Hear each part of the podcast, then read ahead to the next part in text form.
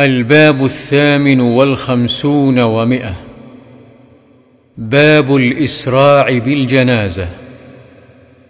عن أبي هريرة رضي الله عنه عن النبي صلى الله عليه وسلم قال أسرعوا بالجنازة فإن تك صالحة فخير تقدمونها إليه.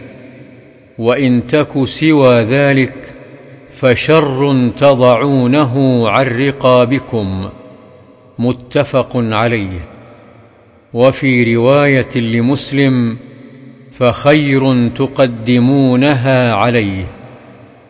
وعن أبي سعيد الخدري رضي الله عنه قال كان النبي صلى الله عليه وسلم يقول إذا وضعت الجنازة فاحتملها الرجال على أعناقهم فإن كانت صالحة قالت قدموني وإن كانت غير صالحة قالت لأهلها يا ويلها أين تذهبون بها؟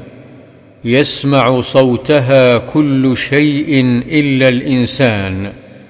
ولو سمع الإنسان لصعق. رواه البخاري.